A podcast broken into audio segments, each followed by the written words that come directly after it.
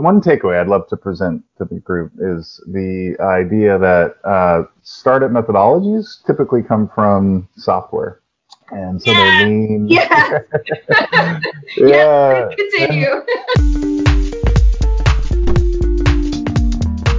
This is episode 5 of the Odd Engineer podcast. I'm Erin McDermott, your host, and we have a very special guest this episode because Greg Fisher is not one of the odd engineers that you can directly speak to, so you have to listen up during this interview because it's the only time you'll be able to talk to him very soon until HardwareCon, which is something he's been the driving force behind for many years, and finally it is virtual. So I just want to plug this real quick in case you don't listen to the rest of the interview. It's June 8th on HardwareCon, HardwareCon.com, right? And okay. Anyone can attend because it's virtual for the first time ever. So Greg Fisher, thank you so much for coming on. Thanks, Erin, for having me. Yeah, great to be here.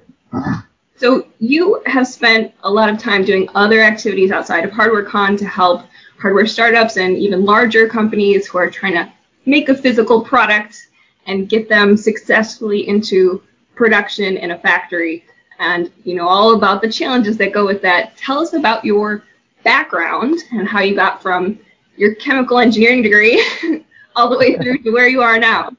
Yeah, well, I think I fit very much in the mold of the hardware innovator. You know, I was thinking of crazy ideas since I was 8 years old and wondering how to make things and get them out to the world. And so first thing I did with my chemical engineering degree was throw it by the wayside. and you know, I had these grand ideas, and so I actually and didn't know where to take the first step. So I actually bought some ice cream stores after saving some money early on. Okay. And that's nuts! Yeah. Ice cream stores! Yeah, and we had manufacturing. We were a hardware company. What was the draw to the ice cream store? You know, I had ideas for food delivery and satellite radio and these big ideas, and I was trying to figure it out. What's the next step? And I realized, you know, nothing in my chemical engineering degree or working at the medical device startup was really preparing me to understand how to put a business together, you know. And, which one of your parents was the entrepreneur? What's that? Which one of your parents was the entrepreneur? Oh, neither, actually. No, they were both very stable, which I think drove me to it's like, why aren't you guys out inventing stuff?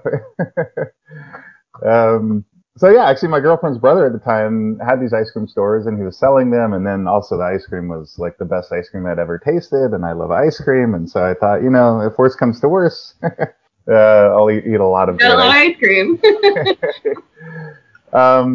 But yeah, so and it did kind of cut my teeth that way, and then learned a lot about business, and got later on was working with a importing company for literal hardware, the tools, wrenches and screwdrivers and so forth, that got me to China, and was managing their quality program, and got to China and just realized what opportunities there were for improvement, really, process control, quality control across the board. And this was in 2003.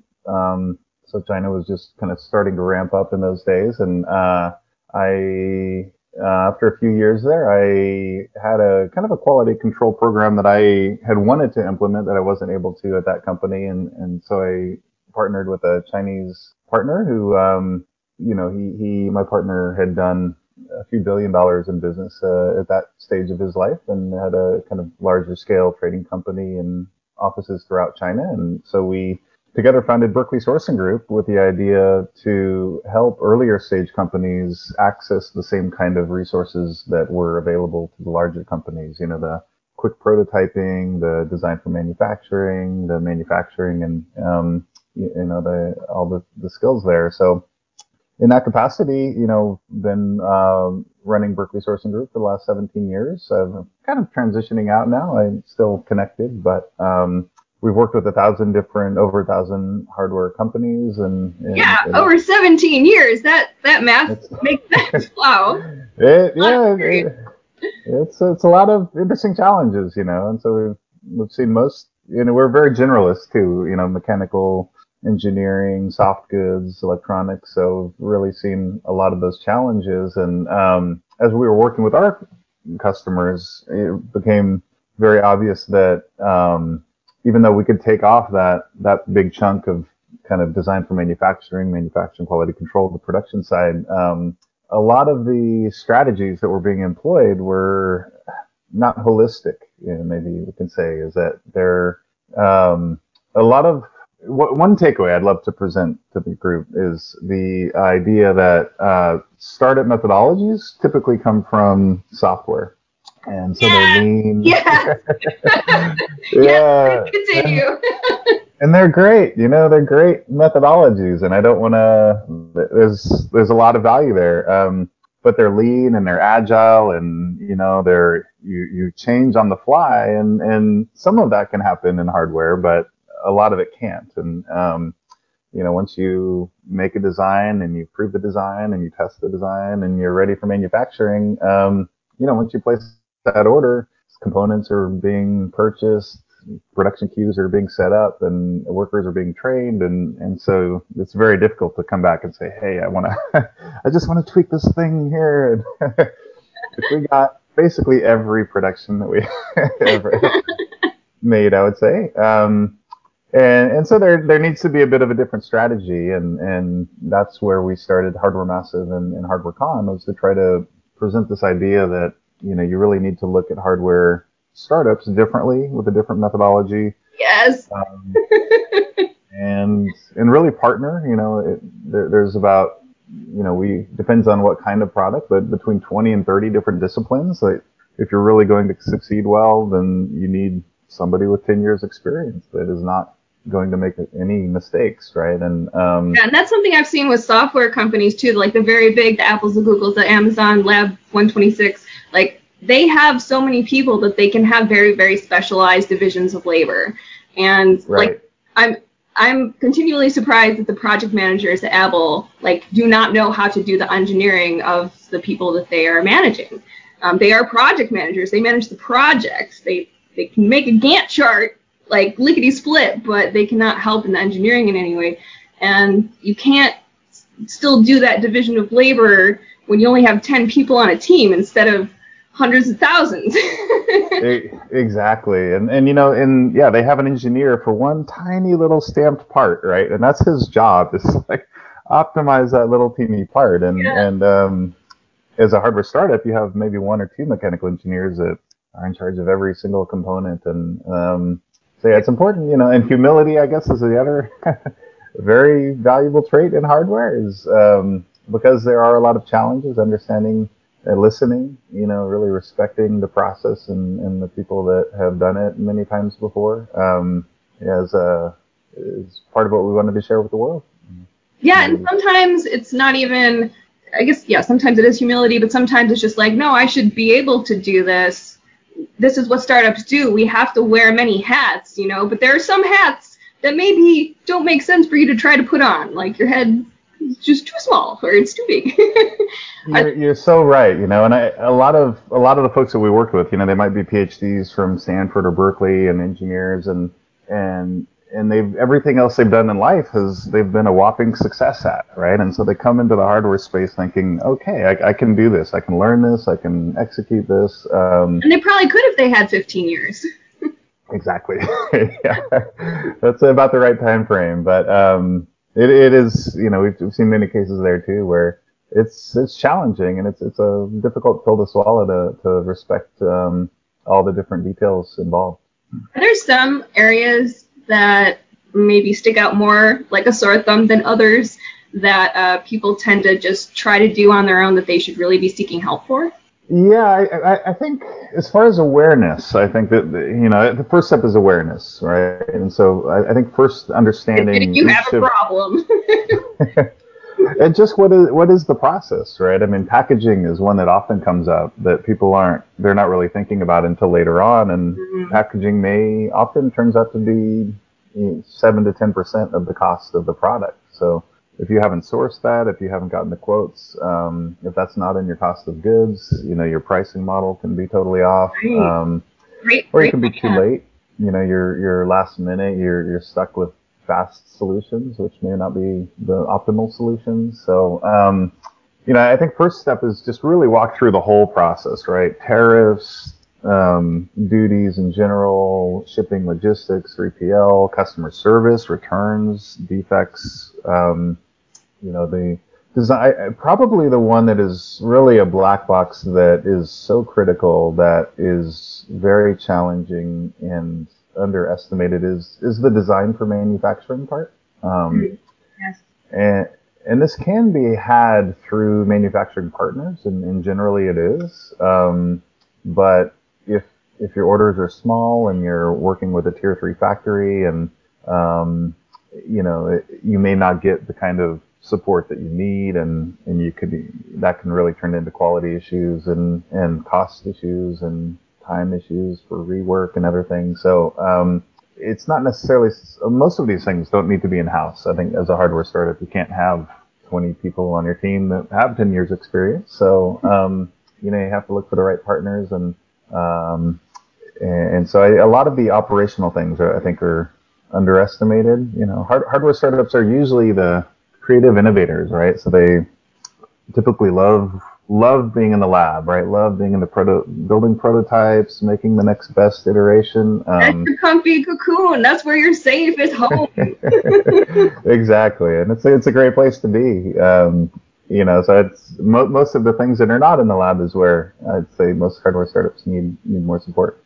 Yeah, and then so you touched on a bit the relationships you have with vendors, and that's something I've definitely seen when I interview hardware startups that make it, and when I talk to hardware startups that don't make it. One of the key things I found is that the ones that make it are like, the thing that really saved us was we had a really good relationship with our vendor, and they came through for us and went the extra mile when they really didn't have to, because they liked us, because we had a firm footing before it got to that point. Absolutely, and you know, it's funny to me hearing a lot of the chatter around Chinese factories having such a hard time, because you know having bad reputation, because being in those factories and working with those factories, you know, on the inside, I think everybody would be blown away about, you know, with how many problems they're solving that weren't accounted for in the design. You know, they're in any given project, there are a lot of, you know, the design can work theoretically, but then it has to work with a certain tool on a certain machine, with a certain worker, with certain power. You know, they get brownouts and other things. You know, life happens, right? And so these factories are constantly making subtle changes to make things work, and oftentimes the only output or only real obvious output of that is, oh my gosh, they changed my design, you know. Why would they do that? And that does, there maybe needs to be a little bit more respect there sometimes, but at the same time, I think that the vendors do so much to optimize the design, to make it cost effective, to make it durable, and so the more you can have that open conversation and get behind the scenes and the engineering, and the more comfortable they can be with sharing those dirty details with you, change. The better off you're going to be in communicating and working through those. Absolutely. And so you worked with small startups all the way through, you know, medium-sized companies, maybe large companies. What are there differences between the two that you see with issues that they didn't realize? Oh, I mean, the biggest, you know, very obvious difference is the process. You know, the larger companies, there's a paper trail. Every change has is documented and tested and you know, maybe simulated. You know, but there's a much more rigorous process, and certainly also the focus once you get to reproducing items. You know, once you're into that second, third manufacturing run, then it should be pretty dialed in if you've, you know, focused on doing that.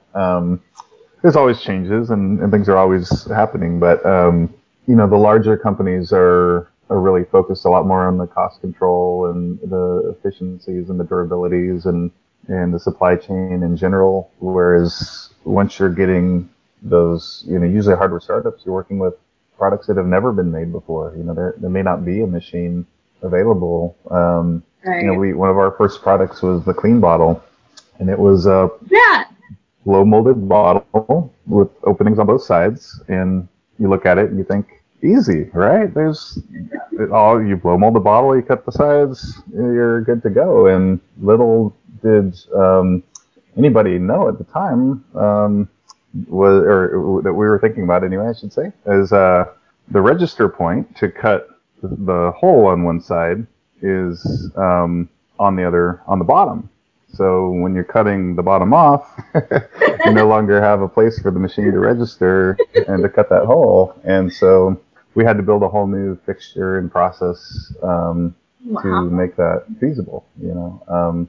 And that's not uncommon in innovative products, is that, you know, manufacturing technologies are built specifically for particular tasks, and when you're asking the process to do something outside of that task, you may need to invent a new way of doing that. Wow, that's a great example. Anything else that maybe small startups you've seen didn't really realize about, especially working with factories in China or any other Asian country, the culture difference there? I mean, you've hit up the main. You know, yeah, well, you know, it's funny because I've lived in China for 17 years, you know, a third of the time. So, you know, I feel pretty comfortable and proficient in Mandarin, and can communicate, and I've learned a lot about the culture. And wow, I had no idea, Greg. That's wild. Yeah, amazing experience, amazing place, amazing to be a part of that history. You know, they've really, you know, become the changes in China. We think things happen fast here in Silicon Valley, but China has, you know, 100x us in the last 17 years and change. I think the biggest, what I would say is the biggest mistake or misunderstanding is to overcompensate for culture. Mm. You know, is fundamentally business is business, and if you're trying to do business on the terms of another culture, then you're really losing you're giving up your own abilities, your own advantage in some ways, right? And so it is certainly important to try to understand everything you can, try to understand those differences and communicate, you know, but fundamentally I think, because it is challenging, is to keep it simple, right? Here's the expectation, here's the deliverable. Was it met? What are the results of it not being met? Who's responsible for what? You know, clearly define roles and responsibilities, and don't try to overcomplicate it. You know, if business people are business people, I think, typically around the world, and if you can find a good way to make a win-win relationship, then people and are respectful and fulfill your side of things, and people typically will treat you the same, I think, and do the same. And as I say that, now I'm thinking there's one piece of advice that I think is probably my favorite analogy of the differences, and is that I liken it to football, you know, American football, in that American football to be specific, for our European audience and others out there, but the, you know, in America, I think particularly, and actually even more so in Europe, but our business goal is typically longer-term thinking. You know, if it's a football team, you're thinking about the touchdown, right? I'm going to run this play as a fake, and then next time I'm going to run this play, and you know, that's going to get me the touchdown, right, in the long term. Whereas in China, it's all about the first down, right? It is a very short-term, typically. There's obviously everyone is an individual different, but typically it's a very short-term game, and the whole culture has kind of adopted that over time. So that's kind of the expectation. You know, this is where I think contracts get very muddy between U.S. and Chinese companies, because the relationship and the immediate value kind of trumps the contract a lot of times, and even if it might have been in the contract. The perception of the touchdown is not there, right? It's, okay, this didn't work, I'm not doing it again, you know? or this worked really well, I'm definitely going to do that again. So working with Chinese factories and Chinese partners, I think both ways work. you know, as long as both sides are playing the same game, right? If both sides are thinking of the touchdown, that works very well. If both sides are thinking of the first down, that works very well too. But what really doesn't work is when one side is playing for the touchdown and the other side is playing for the first down. It doesn't match up. Absolutely. Great advice. So now you've piqued my curiosity. I want to know, can you tell me what like your day-to-day, the types of activities you would do when you'd be over in China for a third of your life in the past 17 years? Yeah. But work-wise? Or? Yeah, what would you be doing? Is it meetings? Is it going to factories to make sure things are going according to plan? Is it, I don't know, prototyping? Is it, what are you doing?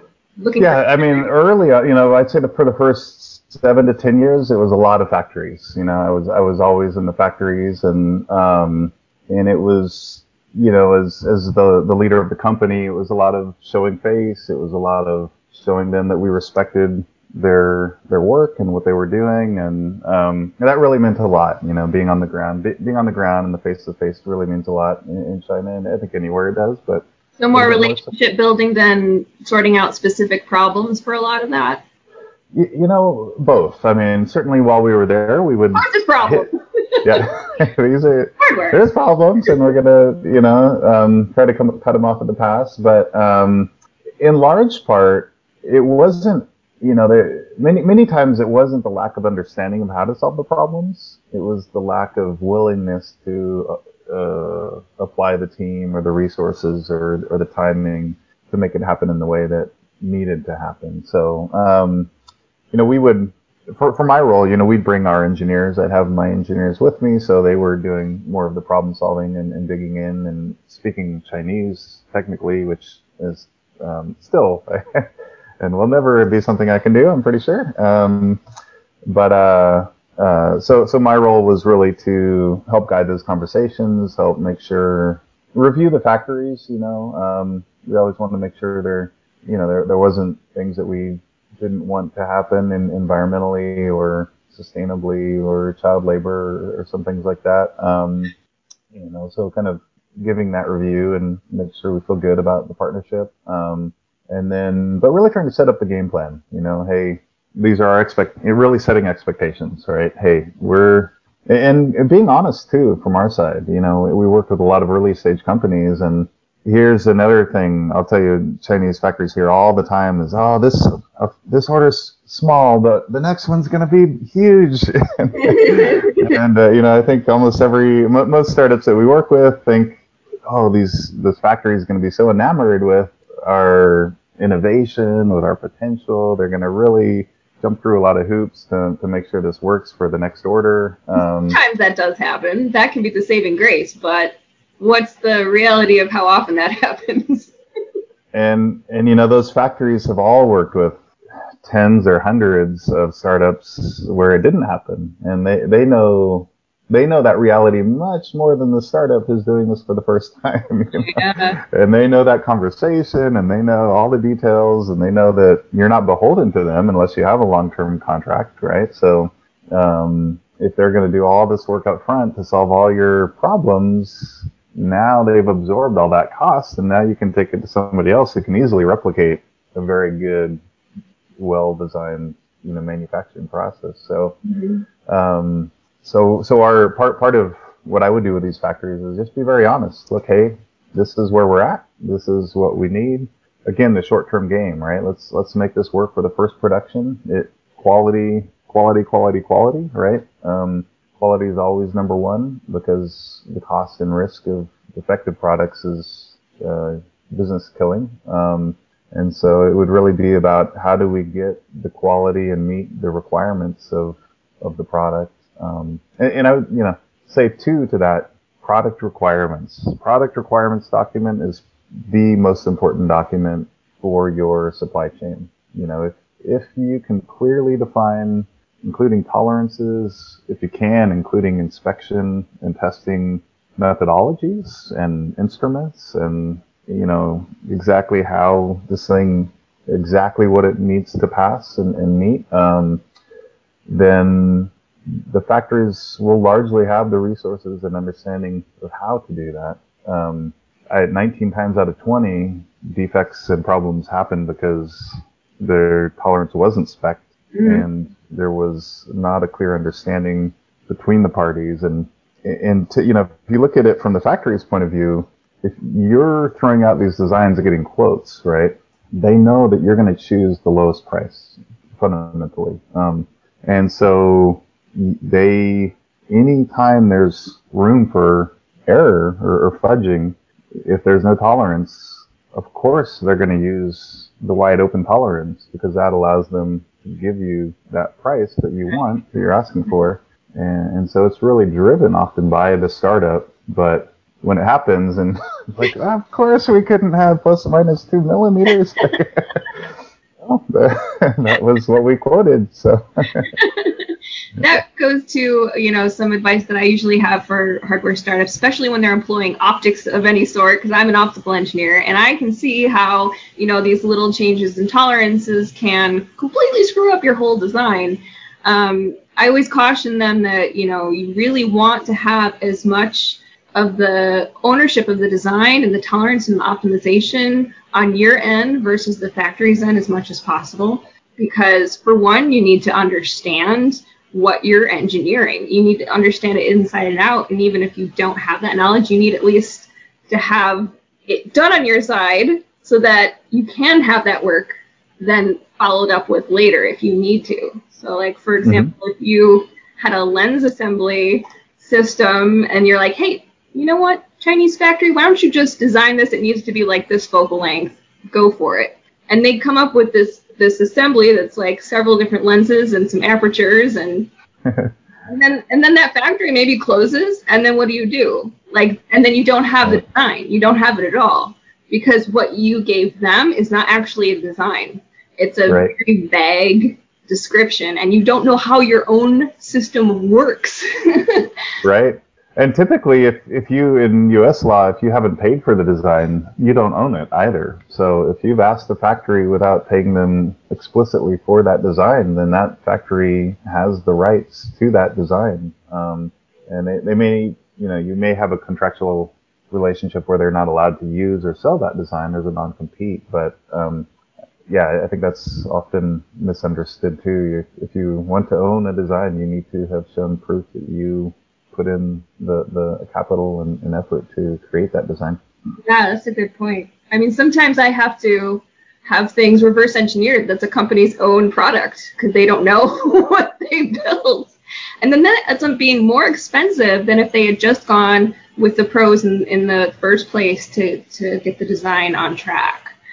Absolutely. So that's why they need to go to places like, I don't know, Hardware Massive. Do you want to touch on Hardware Massive and what you've done over there? Because that's sort of a part of HardwareCon. I mean, it's absolutely. You know, Hardware Massive was it really grew out of our success with hardware startup meetup groups around the world. About eight or 9 years ago, we started those. And you know, at HardwareCon this year, it's really exciting to me because we're going to have, I think, 4 of the key players that kind of made hardware, put hardware startups on the map. You know, before that they were inventors and other things, but, you know, Jack McCauley, the founder of Oculus, we're going to have Dale Doherty, founder of Make, Chris Anderson, 3D Robotics, and the drones were really taking off. Carol Bass, who really was huge in Autodesk and pushing the tools for the, engineering for smaller companies, and you got some more stars this year. I'm impressed. I can't wait to hear the content and hear their stories, because this, you know, it all happened about with the Oculus Rift exit. You know, that was the $1 billion exit that investors were looking for to prove that, hey, hardware startups can be a really good way to go. And there's something to this, maybe. Yeah, I kicked off the whole kind of craze in crowdfunding, and I think a lot of this stuff. But Hardware Massive, so we started right after that. You know, after the IoT really started to kick off, we were doing, because I was traveling, we started the meetups in Hong Kong, Shenzhen, Korea, Japan, and we were the first movers there, at least in the English language, and so those chapters grew quickly, and we then thought, you know, it was very difficult to continue the conversation. You know, meetups great for the event, but it, you don't really have, can't connect afterwards, right? So we developed our own platform to allow that community building, and very focused, you know, all about hardware, physical products, community, and entrepreneurship. So we've grown up to 44 chapters around the world, and we built a, you know, one of the pillars was a virtual accelerator program that we built, that we implemented with the Korean government. They were putting a lot of money in hardware innovation, still do. But there was really a peak a few years ago where we developed a program that to cover the kind of things that we're talking about today, is how do you make the plan, how do you optimize for launch and growth, and took, you know, first customer through them went from $1.7 to $20 million valuation in not too shabby 4 months. Yeah, not too bad. Very nice. And really paring down, you know, they came to us with 9 products, and they came out of the program with 1 product.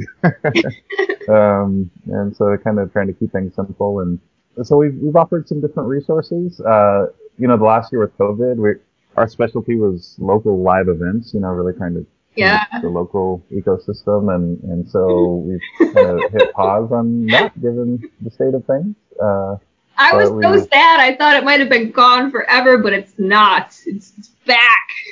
Yeah, you know, can't wait to kick things off here and start doing events again. So tell us about HardwareCon then. What?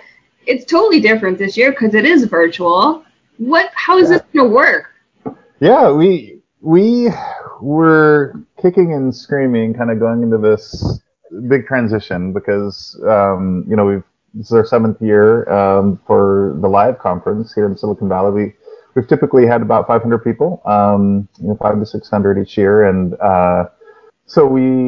but given we had postponed until April this year, and it was still a little too close to comfort. We didn't want to take any risks, and so we also didn't want to postpone anymore. So we thought, you know, let's transition this thing over to virtual. And I think there's certainly some Zoom fatigue and some. You know, I think everyone's ready to get out into the real world, and so we took a hard look at, you know, what were the things that we liked about the live events that weren't getting captured with the virtual events, and so I think our event is really going to be implementing a lot of things that aren't typically implemented, and a few things are that, you know, a lot of people come for the speakers, right? They want to get that firsthand knowledge, ask their firsthand question, and so what we've done is that we have the live Q&A panel. You know, after the panel, we'll have the live Q&A with all the panelists. But then we've also tried to recreate that speaker walking off the stage and, you know, meeting their biggest fans and answering the hardest questions by putting them in their own speaker rooms for up to a half hour, so that the audience can still get that kind of one-on-one type of engagement. We have the virtual booths, but we also have a very curated, optimized way of networking that we've actually been developing in-house for a year and a half now. You know, we've spun that out into a different company, Parakeet, where my partner Matt Hall, who you know well, is running that now. And what it is people come to conferences typically for a few things. They, you know, to find products and services that they're looking for. You know, brand awareness, thought leadership, and general networking, and so what we wanted to do is, hey, if you have a need, right, instead of going to a happy hour and kind of looking at everybody's badges, maybe that person has what I need, well, we've created Parakeet to make that a lot more efficient. So, hey, and you'll be with us, and really excited to have you, so if you need optical engineering services, you can sign up and get a 10-minute meeting with yourself. You can search, it'll search the database on both sides and see who you're looking to meet and make that automatic meeting request. And in the platform, it'll connect the calendars and just make it real easy to connect with the folks that you need. So, yeah, we're excited to try this out, and I hope it's going to be, move the needle a bit in how virtual experiences happen, and hopefully here try to roll Parakeet out, not only for our own events, but for others as well. Nice. Yeah, I'm really excited to see how that'll work because it's an experiment. Yeah. We like new stuff. Oh, I'm looking for the agenda because I want to just cover what the talks are. So you have your fireside chat, and you just mentioned Oculus, and that's who the guy is that you're going to be talking to, right? That's what you. Yeah, Jack McCauley. Yeah, oh. And I'm interviewing him, so that'll be fun. Yeah. And then there's a panel, Go Big or Go Home, U.S. Market Entry. Whoa. Yeah, so this is what I'm excited for is, I met all these startups around the world, and they wanted to come to HardwareCon, but it's a lot to, spend $4,000 or whatever on the tickets and the hotel to get over here for a day or two. And so we actually put in this panel for our international community so that... That's so nice! Locally, too, but, the big... U.S. is the biggest market, so how do you break in here? That is a great one. You're not going to find that anywhere else. And then the art of prototyping, so that's the one I'm going to be taking people with questions on. And prototyping is the first thing, but then, okay. Oh, you got a pitch contest? Yeah. Yeah, I've got our Hardware Boulevard. So, one of the things we try to do is promote the startups that are part of our community, and what we've done this year is done it a little bit differently and created a whole package where we're trying to provide all the things that startups need, so that brand awareness, the promotion, all the media promotion, and then our pitch contest. It's a normal pitch contest. There's 30,000 in services and prizes, and wow.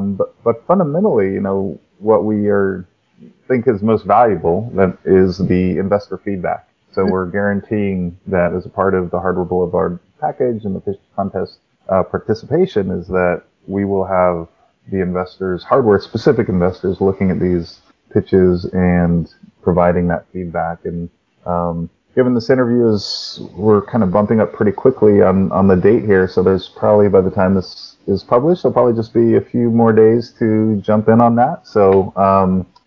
if you're looking for feedback from investors, the deadline is now or not yet? We, we had it for June 1st. We're going to push that back, I think, for reasons like this, to June the 4th. So do it right now, whenever you're hearing this. Yeah, now is the best time. Yeah. Now is the best time. I love it. That is awesome. That's so much stuff. And then. Okay, crisis-inspired opportunity: how COVID is driving innovation. Let's take this crap show of 2020 and put a positive spin on it, like it, Greg. Hardware has been a good beneficiary of a lot of this crap show. A lot of good products coming out of these challenges. And like on the engineering service provider side. There is a bit more of an open acceptance of people being remote than there was previously, especially if they are, contractors. So that's been kind of a nice thing. Yeah. And then you got another panel, Hardware Venture Capital. Oh, every startup wants to know about venture capital stuff, trends and opportunities in the new decade. That will be one I'm sure everyone's going to want to watch. And then another panel on grand challenges facing robots in the next decade. Interesting. And then the conscious entrepreneur. What is that? As opposed to the unconscious? Yeah, that maybe the more conscious one, we could say. We're going to hit on some of the softer side of being an entrepreneur and building a business. And, I think it's a hot topic that we didn't want to avoid, here in the Bay Area as well as globally, is how do we create a more diverse workplace? There's a lot of early decisions that are made in founding a company that really will last as that company grows and really takes on the persona of the leading team, right? The folks that are defining and making decisions. And so we wanted to bring this topic to bear about what can that look like? What are some of the topics you should be thinking about internally as well as externally? We have Dan Radomsky from Michigan, and we'll talk about the circular economy, and then we have Jim Doty from Stanford, about the holistic well-being of people and companies and how they work together. And so the general discussion beyond just the you know, the single bottom line? What does the triple bottom line look like, and how can we get there? Wow, you were covering all the bases with this one event. This is amazing. And then you have to have what the bleep happened to the maker movement. I would guess Dale's going to be on that one. See? Dale is there. Yeah, this is this. Yeah, those are the folks I was talking about: Chris, Dale, and Carl. And they're all friends, so it's a very friendly conversation about their inside scoop on, you know, all this excitement that welled up 10 years ago and how that has transformed things and kind of where that energy has gone. I think more than it hasn't really dissipated, but it's kind of moved into various aspects of life. Yeah, that'll be really interesting to hear what they have to say. And then you also have an hour of networking at the very end. And I mean, talks are awesome, but really the reason why I spend thousands to go fly on a plane to go somewhere to a conference is the networking to actually meet people in person, or virtually now, but you're still meeting people. It's so much different than like finding someone on LinkedIn and then sending them a connection request and then never actually knowing what they do or why they do it or what they need or what you could do for them or what you can get from, you know. You have no idea who that person is, but what is this networking session going to look like? Absolutely. So we're going to have kind of a large general room and then breakout rooms as well for smaller groups. But it's exactly that. It's the virtual version of the happy hour. So we invite everybody to dust off their wine glasses if they haven't been well used already, and to join us for a drink and to connect with hardware-focused entrepreneurs and partners and investors and the whole community. Beautiful. And so if, you mentioned the Parakeet stuff. If someone wanted to be, someone is a service provider or some other sort of provider, and they want to be a part of that, is it too late to join? No, now is the perfect time. Actually, we'll keep that open right up to the day of, and we've got the whole platform built for that to be very robust. So basically, as a service provider, you would buy what we call the seller side matchmaking ticket, and that would. You would define your category. Are you, optical engineering? Are you packaging?